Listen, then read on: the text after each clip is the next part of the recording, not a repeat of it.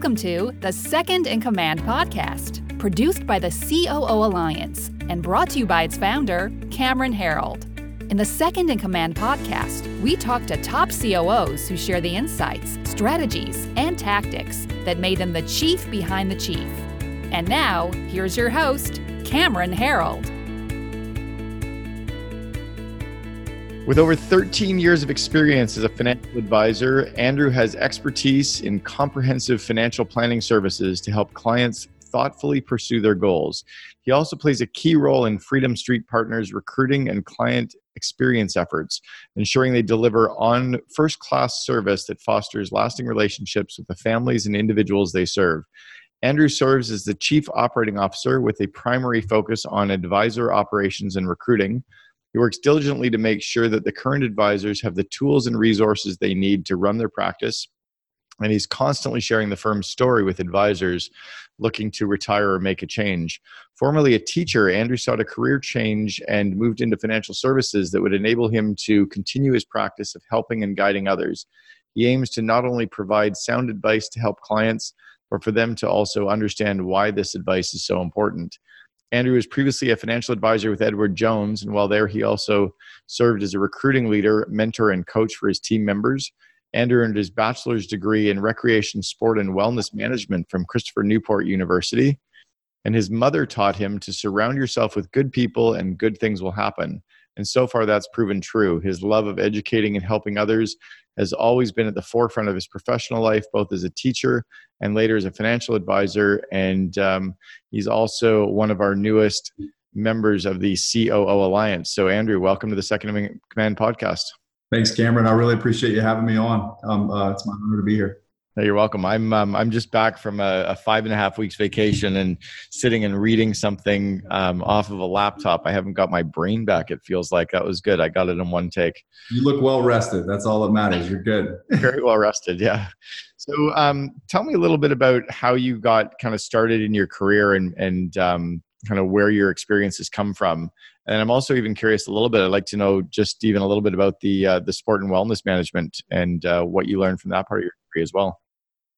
Yeah, my career track is not the uh, is not the typical track for somebody who is in the field that I'm in. Uh, you could tell maybe just from that just from that bio. I started off as a as a high school teacher, and uh, I taught health, driver's ed, physical education. Um, I coached three sports. Uh, I played baseball in college and wanted to be a baseball coach. That was my that was my passion, and uh, teaching was the easiest avenue to get to that passion and after about five years in the education field and um, leaving my home at six in the morning and not getting home until eight o'clock at night, uh, making around $40,000 a year and having a young son at home that I barely saw awake, I knew I needed a career change. And um, so coaching translated well to this profession. Uh, you know, as a coach, you're constantly trying to to mentor your athletes and help uh, help them accomplish their goals, help them get the most out of their potential. And uh, financial planning was not all that different from that. Um, it wasn't all that different from teaching. I still feel very at home on my whiteboard, explaining things to clients and uh, and also explaining our story to other advisors and uh, and advisors that are looking to get out of the business. So it was a smooth transition, but uh, I just I look at every experience as a building block. Uh, teaching prepared me for this career. Uh, it gave me the skill set to talk to people, to educate, and uh, to to help uh, help clients accomplish their goals and and uh, do what they're do what they're looking to do with our assistance. It's cool. I actually, I actually had written down the words coaching and teaching to dive into, and I, am glad you kind of mentioned both of those so seriously as well. So, uh, before we even even kind of dive into to talking about um, Freedom Street Partners, I want to find out a little bit more about your your methodologies in coaching and and some of what you maybe learned from coaching in baseball and um, and what. Yeah. What you bring into the coaching practice and coaching employees. So, it, talk to us a little bit about coaching and, and some of the methodologies. You know, one of the things I think that uh, that coaching taught me is that everybody responds differently uh, to how you deliver information. Um, the the phraseology that I used to say, and, and I think it's still okay to say it, is you know, some players you need to kick in the butt, and other players you would pat on the butt, and uh, meaning that you know some players don't respond well if you try to jump on them and and be very critical. Um, but then there were other players that needed that. They needed that um, that direction. They needed a little bit more of a firm uh, firm voice that let them know that they weren't on track. And so what I took from that with what we do is personalities. You know, we spend we actually do disc assessments for some of our top level clients. We want to know how they think. We want to know how they respond to information so that we can deliver it the best way possible. So we almost took uh, some of that coaching acumen and tried to put some science behind it. And uh, and I think it served us well. It's showed that we don't just care about clients' money; we care about them. We care about their personality. We care about who they are as people.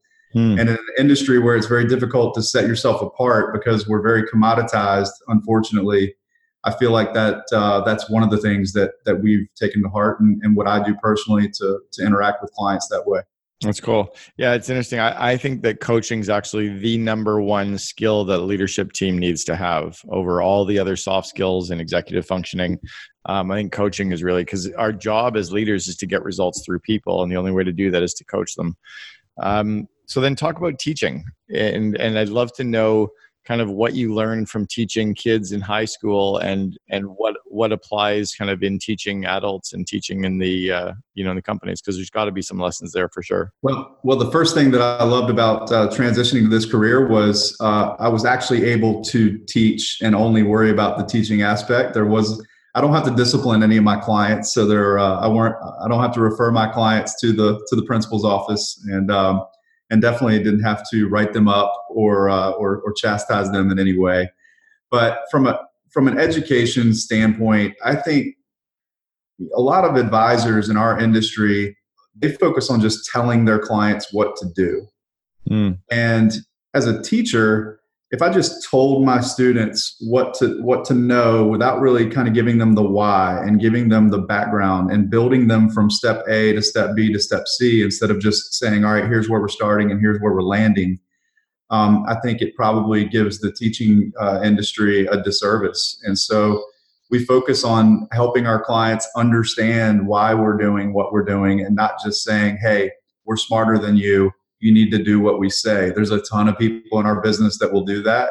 You can find five of them on every, on every corner. Um, but taking the time to uh, to give the why, I think, um, is definitely a foundational principle that we focus on. Yeah, I learned something years ago in teaching, and it was that the, the student controls the learning environment. And if the student's not ready to learn, they won't learn. It doesn't matter how good the teacher is. So you need to to kind of get them excited. At least in the financial side, I guess your clients want to learn. But how do you how do you take some of those teaching principles and coaching principles with your employees then internally? So for me, Cameron, that started with uh, my, my previous uh, my previous employer. I spent a lot of time training advisors and really teaching them how to do the job um, and not just the numbers but you know asking the right questions and asking open-ended questions where instead of getting a yes or a no you're actually getting you're engaging. You're engaging the client to respond and, and really give you something and give you something uh, about what they're thinking and, and where their thought process is. So i think that was important. And then you know from a team perspective i think you know number one, as a teacher, I always got a lot from my students, almost as much, and my players as much as I gave. And I think as a team, even though, yes, we're all teaching, we're all trying to get everybody trained on our systems and our platforms and everything that we use, um, we're always constantly finding ways to get better and learning. We call it fail forward a little bit as a startup. Uh, uh as you well know, you know you're going to fail forward and you're going to learn from from mistakes. But we've been able to do that really well, and um, and I think our I think our team appreciates that approach. I, I really do. And do you take that concept of team from sports into the business world as well? Then, very much. Um, better together. That's a mantra that we that we espouse quite a bit. You know, maybe we stole it from Jack Johnson. I don't know, but I think at the end of the day, understanding strengths, playing to strengths of the team, and checking egos at the door and making sure that it's okay to be blunt. It's okay to be bluntly honest, um, especially when you're in a leadership team meeting. You know, you know, our CEO is not worried about hurting my feelings by you know letting me know something that he feels like isn't my best lane, and vice versa. Um, you know, one thing I have learned as a COO is that you know when you're when you're giving feedback to the CEO, there's a right time and a right place to give that, and make sure that you're you're doing it in the right avenue and doing it in the right um, in the right set uh, in the right setting. But our leadership team in general is very open. It's uh, it's like a it's like a good Italian family. You're gonna you're gonna you're gonna tell it like it is, and everybody's gonna be okay with that. And do you do you guys use the family analogy or the team analogy more? I would say team for yeah. sure. I think um, uh, even though we are like family because we've kind of grown up in the business together, at least our our, our partners have. Um, I think that from a from a team perspective, uh, we we all we all work together really well in that way, and uh, everybody has roles. Everybody, I think we're in our proper lanes, which took a little while. You know, one of the growing pains that we had was everybody was trying to do a little bit of everything, and um, and we were really busy. But there's a difference between being busy and being efficient, and um, and we've really we've really improved over the last three years with uh, with efficiency. I think that's, that's cool. Yeah, it's funny. I was talking to a friend, another CEO, about this recently, and we were saying that we, we don't want to use the term family in business anymore because some people had dysfunctional families growing up and rough families growing up. And it's true. I was like, oh God, you're right. I didn't even think about because I had that kind of leave it to Beaver family, right? And like, right. yeah, we're family. We do vacations. And I people like, I never went on vacation. I hated my mom and my dad shut like I yeah, it was crazy. Um, well, look, um, as athletes, as athletes, we were all on some bad teams at some point too. right, but, but, it's different with the team, right? Because team members team members can be replaced, and you got to recruit them. Yep. You're like always up leveling. The, I like the team analogy a lot more. Who's the uh, the CEO of Freedom Street Partners? So our CEO is Scott Danner. Um, Scott uh, Scott's our visionary. Scott has done a great job of uh, of leading uh, from the front, and definitely um, and definitely sets our course. Nobody works harder than Scott. I do my best to keep up with him, but he uh, he just has a passion for this business that is really tough to replicate. And um, he's he's more than a CEO for me. You know, he's he's like a brother. We really grew up in the business together at Edward Jones, and um, and you know we we make each other better. And uh, and I'm I'm proud to I'm proud to be on the team with him. He's uh, he's cool. been, a, been a great he's been a great leader for our for our group. And you know, you touched on something saying that Scott, as the CEO, is really the controls the vision and is that um, forward thinking, um, that passion that he's always transferring. How did you get on the same page? And how long have you been with Freedom Street Partners? So, uh, Freedom Street Partners started in July of 16, and I joined literally about three months afterwards. Uh, okay. So, I started in November of 16. And I'll be I'll be honest, Cameron. You know that first um, that first nine to 12 months in our industry when you when you leave your previous firm and you're coming to a to a new destination you know your focus isn't on the team. Your focus is really about um, you know announcing to your to your clients that you've made a move and then answering their questions and hoping that they ask if it's okay for uh, for them to come with you. And uh, so you're spending a lot of time just kind of rebuilding and making sure that your business your your individual business is in good order. Sure. And going through that process is so important because any advisor that joins us has to go through some semblance of that process before they get their feet back under them and land. And um, it's actually more common now than it ever has been. There's uh, advisors are more willing to move than they ever have been. They're looking. Oh, wow. They're looking for options. They're, they want to make sure that they have the best, um, the best deliverables for their clients, and also a good deal for them. It seems to be a much more entrepreneurial industry than it was 20 years ago. Well, you know, our business model is almost built on on that statement. Um, independence in this industry used to be very scary. Uh, everybody worked for a broker dealer who was an employer, and you were an employee. They handled all the back office stuff, and you just you were the face. You just met with the clients and you were more of a client relationship manager, but you didn't own the business.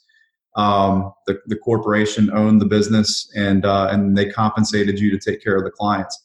Well, we built out a platform and took time to build out the infrastructure. We call it independence with support.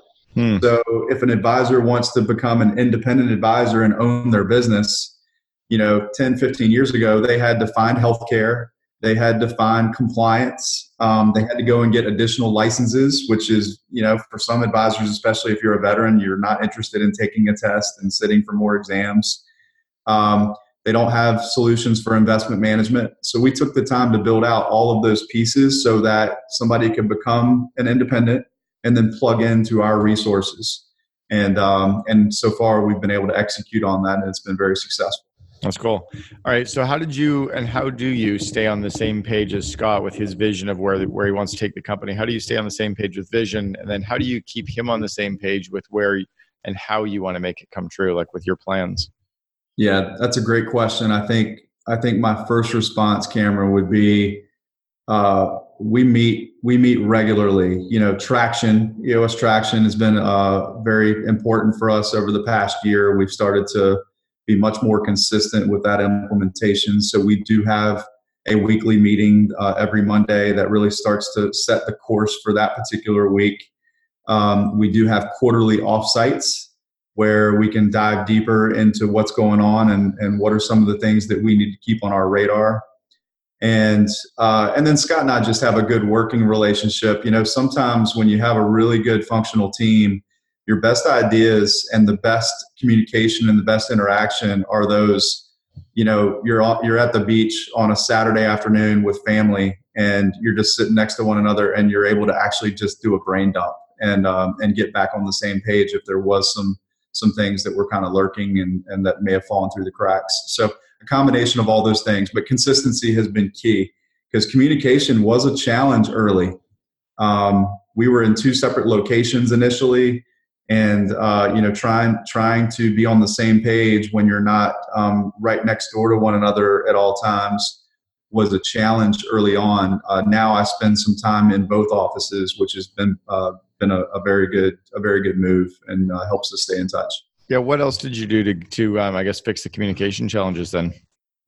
Uh, we found some electronic avenues, um, you know, to be able to communicate with one another. I, I, look, I'll be honest with you. Some of the best information that we exchange is at 9:30 at night, where we're literally typing it into an app and uh, and checking out uh, checking out information and sharing it with everybody on the team, and then getting immediate feedback. And then that way we can look at those things, and then when we're back face to face, we can recap and we can kind of figure out what's the best course of action going forward. So that's been uh, very important as well. I love it. Everybody's tired of talking through email. That e- email is uh, email our email boxes are starting to thin out a little bit, which is actually great. It's been very um, it's been very liberating. Yeah, email is terrible for communication. All right, so feedback. You talked about uh, earlier about giving feedback to the CEO, and sometimes it's not easy. So, how do you deliver that tough feedback? And give us an example, maybe, of some tough feedback you've had to give. I think um, I think one of the challenges, uh, just trying to be trying to be a uh, independent mind and looking at things from a forty thousand foot view, is when you're the CEO of a company, you're trying to literally think of everything all the time, and you're always on. And sometimes I think um, that vision continues to it's it's always forward looking, and it's always looking for the next roadblock or the next hurdle or the next challenge and um, sometimes the execution is is difficult to keep up. Um, you know, we're still solving problems A, B, and C, and he's already five steps ahead, and that that's more of an advantage than it is a disadvantage. We would we would not be as good a company if it wasn't for that. But for me, making sure that I on the side uh, have that conversation with him, not in a meeting. I don't think it's appropriate to, you know, to call out your CEO in a leadership team meeting and say, "Hey, you need to slow down," or you know, we haven't even we haven't even fixed the first two issues before we go into issue four and five.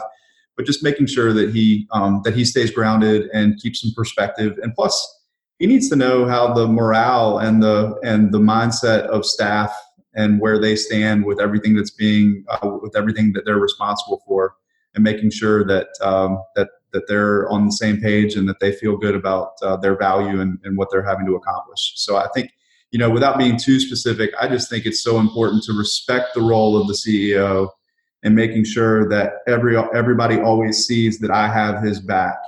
Um, because at the end of the day, uh, you can't rely on your quote unquote right hand man or right hand person if you don't know 100% of the time that they're that they're on the same page with you. Yep. When and it's interesting you talked about the feedback and doing it almost doing it privately versus publicly. It's the same as with any of your key employees, but the CEOs really want us to give them the hard feedback, but they want it privately because our job is to make them iconic.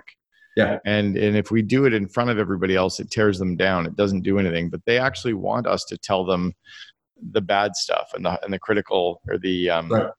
yeah, any of the uncomfortable stuff that nobody else really does. So you you mentioned quarterly offsites. Uh, how how do you run those, and what are they like?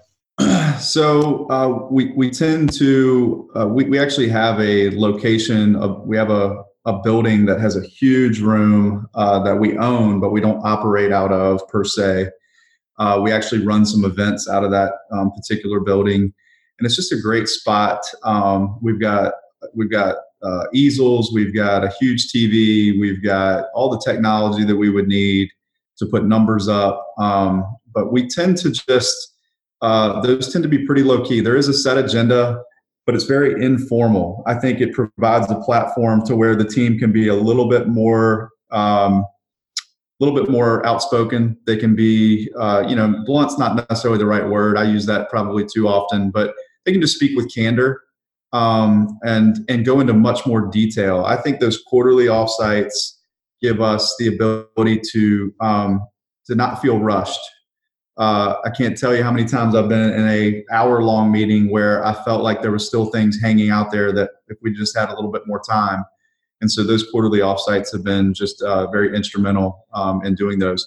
When we first started the company, um, we we, uh, we, we started to have some, you know, we had some six to eight hour uh, planning meetings, and that was the impetus of you know where we are today. And if we didn't have those meetings, we wouldn't have had a lot of the great ideas that we came up with to how to get this thing started and, and grow it as fast as we have. Oh, for sure. Now, what other um, meeting rhythms do you have in place?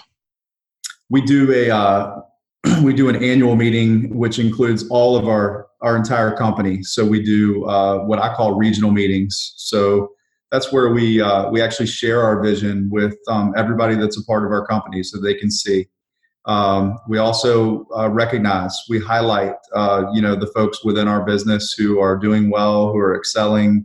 They're bringing in business. Um, they're growing their practice, uh, and so we definitely want to recognize folks when they do that. And then we're actually fortunate. Uh, our, our, our parent company, our affiliate uh, broker dealer Raymond James, provides a national conference each year that is second to none, and that um, that gives us an ability to take uh, take our group to Las Vegas, to Orlando, to Washington D.C., to some different places throughout the country, and um, and spend some time with them and break bread and um, and celebrate them uh, out of town and, and, and give them an opportunity to to kind of almost take a little mini break, which has been very good. That's cool. You um you also talked about EOS traction. So um, when did you guys start using traction? What do you like about it? Um, so I love EOS Traction. We started after uh, I attended our first uh, our first COO Alliance meeting. Um, it's probably one of the best values that I got from uh, from that particular meeting uh, in Arizona. Um, there was uh, there was another COO who was there who was and who had been implementing it for some time, and um, they were just talking about it and i said i need to i need to see this. I need this book. I need to read it. I need to understand what in the heck you're doing because it's it's solving all the problems that i i see that we have that we need to try to fix just from a communication standpoint and finding a rhythm um, to what we do. And um, and so that's been good. We still have a couple pieces to go. Uh, the scorecard has been um, has been very important, and it's something that we have needed to get a hold of uh, for a long time. And we're really starting to wrap our arms around that, which is uh, which is great. And just the concept of if I was on a deserted island and um, and I could only have you know eight to ten pieces of data to understand whether or not my business was doing well or not. It was so simple but so effective, and uh, and it really kind of made us look at our business a little differently, which was good. And, it, and it'll take you time to put each of those systems in place too, right? So don't get discouraged that it takes usually, you know, a year to two years to have the systems and then two to three years to have them deeply ingrained and just happening on autopilot too. Yeah, absolutely. A lot of change. So talk about growing your team. And how many, tell, tell us a little bit about um, Freedom Street Partners. So how many employees have you got? What, what markets do you operate in? Sure. So we started obviously with just three advisors and a couple of uh, support staff when we first uh, when we first began. Um, we now have a total of twelve advisors, and I believe we have a total of eight support staff. Now, keep in mind, all of our advisors they run their own independent LLCs. They're just affiliated with us, so they're not employees of our company, but they are just a part of our group um, which is very advantageous to us. We, we like having uh, being able to not have to deal with uh, their payroll and, and some of the things that they have to take care of internally. Um, we've grown from $180 million of assets under management to uh, just under 700 million uh, in the course of about uh, two years, two and a half years. And um, we, uh, we're we're right at uh, just under six million of revenue uh, on a on a trailing twelve. So we're uh, we're, we're, we're growing very fast, which is uh, awesome and scary all at the same time. But um, but I think we're very grounded. We took our time in year one building out the infrastructure instead of just growing as fast as humanly possible and taking on anyone and everyone. We've grown the right way. We we haven't added a single advisor that we haven't been tickled to death that they're a part of our group um, a year later, two years later. I think that's important. There's been no buyer's remorse. Um, there's really three ways, uh, Cameron, that that people work with us. Uh, either affiliates, which affiliates are people, you know, maybe they're in their 30s, 40s, 50s. They're not going to retire anytime soon from this business, but they just know that they need more and they want to own their business. They're, they're tired of being an employee somewhere else and they want to own their practice, but they want to do it with some support. Uh, so that's one way that people work with us. Number two is succession. So think of the advisor who doesn't want to leave tomorrow, but knows that they're close, maybe three, five, seven years from now, they want to get out of the business, but they want to do it on their terms and on their time schedule. Um, so we work with those advisors as well to have a built-in succession plan for their practice. And then lastly is acquisitions. So the advisor that has hit the hit the the last chapter and they're ready to go within the next six months, 12 months, 18 months, and they want to phase out fairly quickly and they want to sell their practice. And so those are really the three main groups of uh, of advisors that we look to work with. And then everything we do uh, Cameron revolves around the, the end client. So every process, every platform, all of our investment management, it revolves around how do we deliver an ideal client experience to the end client, to the the folks um, that we're actually serving uh, on a day-to-day basis. And so I think uh, not not getting lost, not letting that get lost on us has been very important, and making sure that uh, that we keep that in mind with every decision that we make. And you guys are in a really competitive industry, and that, um, yeah, very competitive industry. Most of the clients are sitting with advisors they've often been with for years. Um, I, I, think I've been with my financial advisor for 10. Um, yep. We don't really change that often. And how do you how do you differentiate yourself from the rest of the competition out there? And um, yeah, how, how do you differentiate yourself?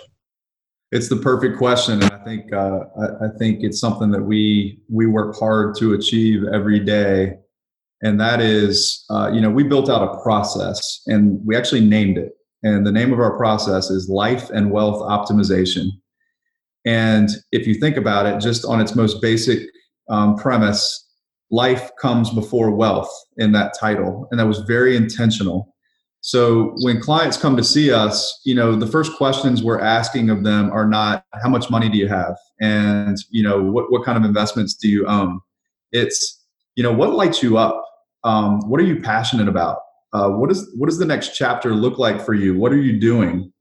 Um, and you know, not in that hoity-toity, hey, we want to, we're gonna, we're gonna write down all your dreams and, and goals type situation because there are some firms that do preach some of that stuff but really taking an interest in that particular individual, learning about their personality, looking about what's important to them, and then using that as a guide for how we navigate their financial future.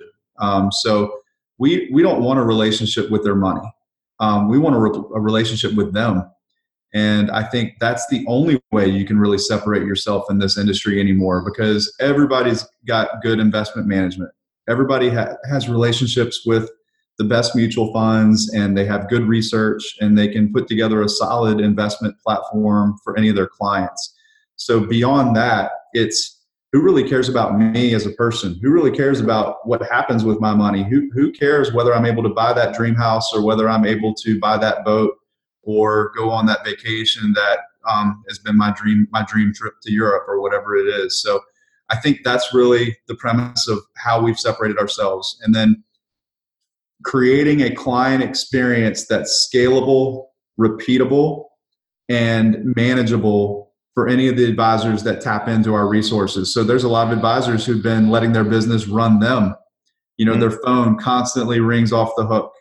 Um, if the market is down, they're constantly you know having to answer tons of questions that their clients are scared and they don't know what's going on we've we've really tried to be proactive and build out our client experience in a way where it, our phone doesn't ring much and the reason is is because we have a pre-scheduled call with them and they know exactly when it's going to be how often it's going to be because it's at their convenience and when they want it to happen um, if it's monthly great if it's quarterly we'll do it. If it's only twice a year because they don't want to talk to us that much.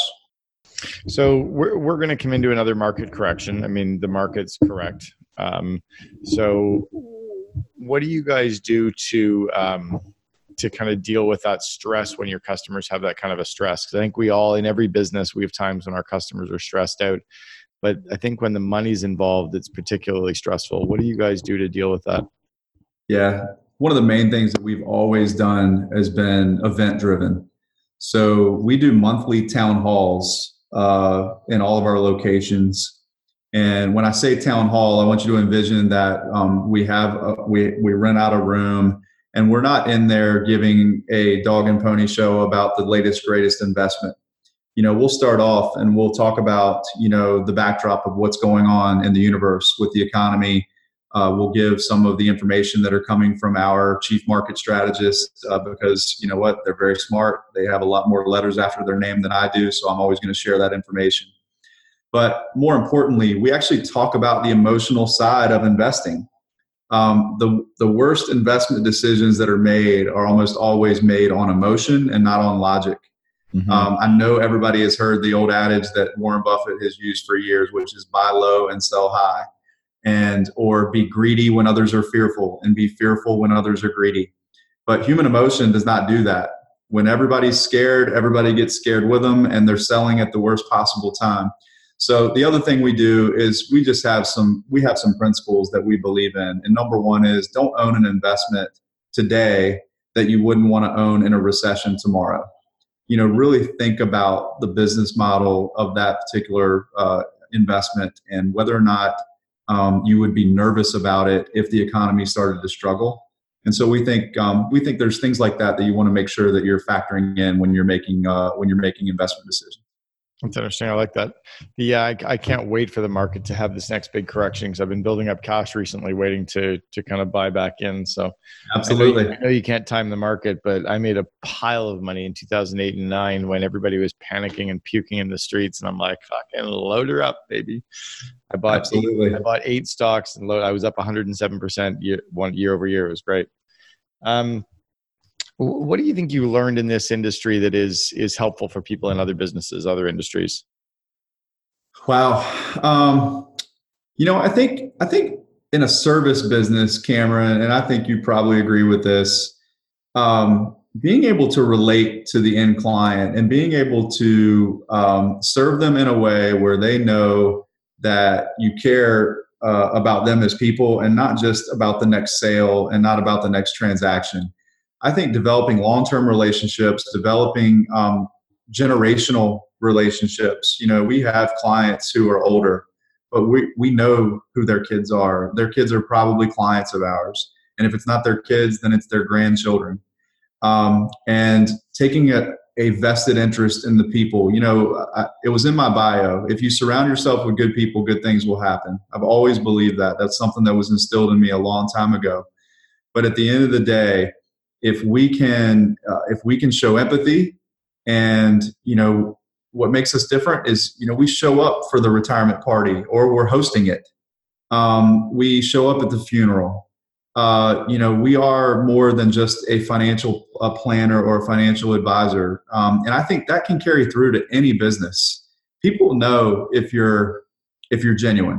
For People sure. can read whether you really care or whether you just talk really well about what you do.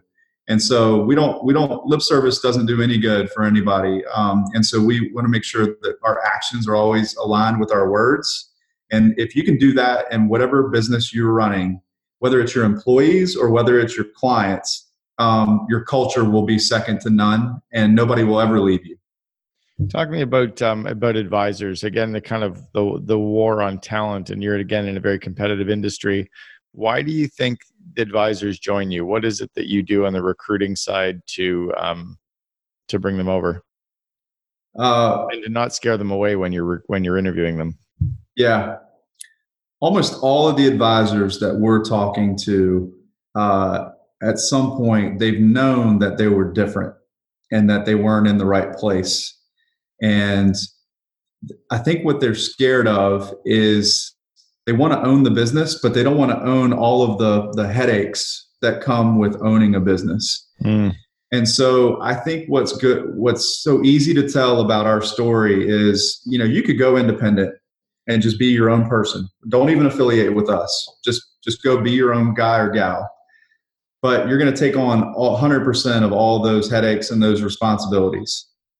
With with our platform, you're going to be paid exactly the same way as if you were by yourself on your own on that island, but you get all the resources that we've built out and what we provide. And so that's been an easy story to tell and I think if you you almost have to not like us to not want to join with us if you're considering independence. Um, but the other thing I think is, you know, we've all done what we're asking these advisors to do. We've made a change. We've gone through it and we've lived it. You know, from a teaching perspective, we all had the um, we all had the administrator who told us how we should teach, what we should teach, and what format we should teach it. And when you ask, well, when was the last time you were in a classroom? Oh, I was never in the classroom. Well, it really takes away a lot of credibility um, from the administrator. Yeah. Uh, not to say that there can't be some good administrators that weren't ever in the classroom, but nine times out of 10, they're not. Well, we are the administrator who has been in the weeds, has been in the classroom, has done the teaching, has done the hard work. And so being able to share our experience with that and share uh, mistakes that we made that we improved upon, you know, because we've already we've already screwed it up. Um, the fact that we're going to keep them from making those same mistakes, I think it's I think it's very um, comforting uh, to the advisors that are considering making that change. That's cool. It makes logical sense. All right, Andrew, if you were to look back at yourself at 21 years old and you were to give yourself some advice, stuff that you know today to be true, but you wish you'd known at 21, what do you think it would be? I think I definitely would have. Uh, I would have pulled the trigger on starting in this business sooner. Hmm. Um, I, I was this close to making that change at 22, 23 and didn't do it. So, uh, so that five year period that I lost, there was a lot of growth during that five years that would have been exponentially uh, different today. Um, number two, you know, I think I think we get so caught up in our our education, our degree, uh, you know, what we're doing, and that that wedges us down a path that we have to follow and that we have to go with. I think at the end of the day, if something calls your name and something speaks to you and you feel like it's the right direction, it's okay to change course. It's okay to deviate from what you thought some predestined path was for you. Um, so I think that would be, you know, follow your heart. I know that sounds very uh, cliche, but I think at the end of the day, if you're not passionate about it, you're not going to be happy and you're not going to be able to be successful um, in whatever it is that you're doing. I still believe to this day, if, if they would pay me the same uh, amount of money to be a, a, a baseball coach, that's, I'd be on a bench somewhere doing it, but it doesn't, it doesn't pay the bills. Yeah. But uh, that'll be my retirement job. So after I after I retire and sail off into the sunset, I'm gonna be uh, I'm gonna be uh, an assistant college baseball coach somewhere, uh, There you go. wherever it is. I'll come. I'll come watch your team. You've been smiling this whole podcast interview as well, so it's cool. You clearly love what you do. Yeah. Andrew Gregory, the chief operating officer from Freedom Street Partners. Thanks very much for sharing with us today. Cameron, thanks so much. Really appreciate it. All right, we'll see you at the uh, Alliance event in September as well. Yeah, man. Looking forward to it. All right. See ya. Yep. Have a good one. You've been listening to Second in Command, brought to you by COO Alliance founder Cameron Herold. If you enjoyed this episode please be sure to subscribe. For more best practices from industry leading COOs, visit COOalliance.com.